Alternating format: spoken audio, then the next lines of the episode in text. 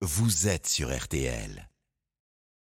Ah ouais, les pourquoi de l'info chaque jour avec vous, Florian Gazan. Alors c'est la polémique euh, assez improbable, je dois dire, du Oui, moment. bah oui. M&M's a décidé de retirer les mascottes représentant ces bonbons au chocolat suite aux pressions de la droite dure américaine qui les accusait de wokisme. Oui.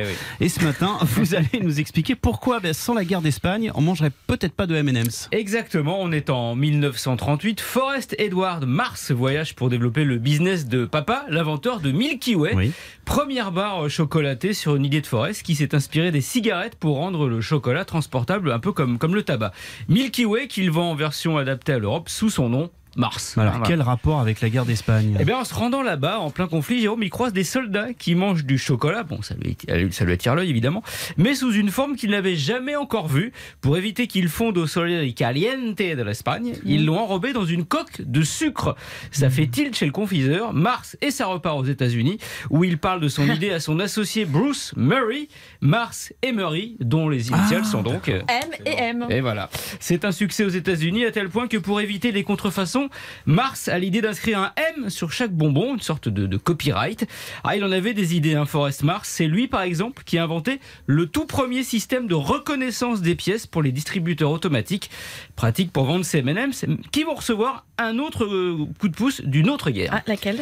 Bah, la deuxième guerre mondiale, alors que le chocolat est rationné pour leurs concurrents, Mars et Murray ont anticipé le coup en devenant fournisseurs officiels pour l'armée. Et donc, les soldats américains partent en Europe, au Japon, avec, nouvelle de Forrest, des M&M's dans des tubes en carton pour qu'ils résistent aux chocs et aux intempéries. Sans le savoir, les GI sont devenus des VRP pour M&M's et gratis en plus. hein. Et, et- et c'est comme ça qu'ils arrivent en France. Voilà, où là encore, bah, pour s'adapter au marché, ils sont rebaptisés Bonitos et Tritz dans la version avec euh, cacahuètes.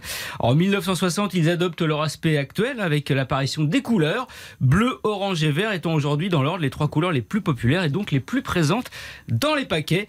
M&M's c'est aujourd'hui le bonbon le plus vendu au monde, plus de 200 milliards consommés par an. En les alignant, il y a de quoi faire 73 fois le tour de la Terre. Si vous avez du temps à perdre avec le, avec le jour en plus. de- voilà. Le bonbon le plus vendu et le plus connu à tel point qu'un célèbre rappeur a débuté sa carrière à 14 ans sous le nom de Eminem, devenu par la suite Eminem. Voilà.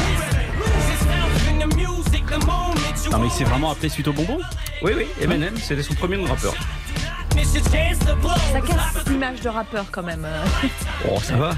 Oh ça se déguste bien aussi, euh, Eminem. Ça aurait pu s'appeler Tagada. hein. Oh, la échappée belle. Merci beaucoup Florian Gazan.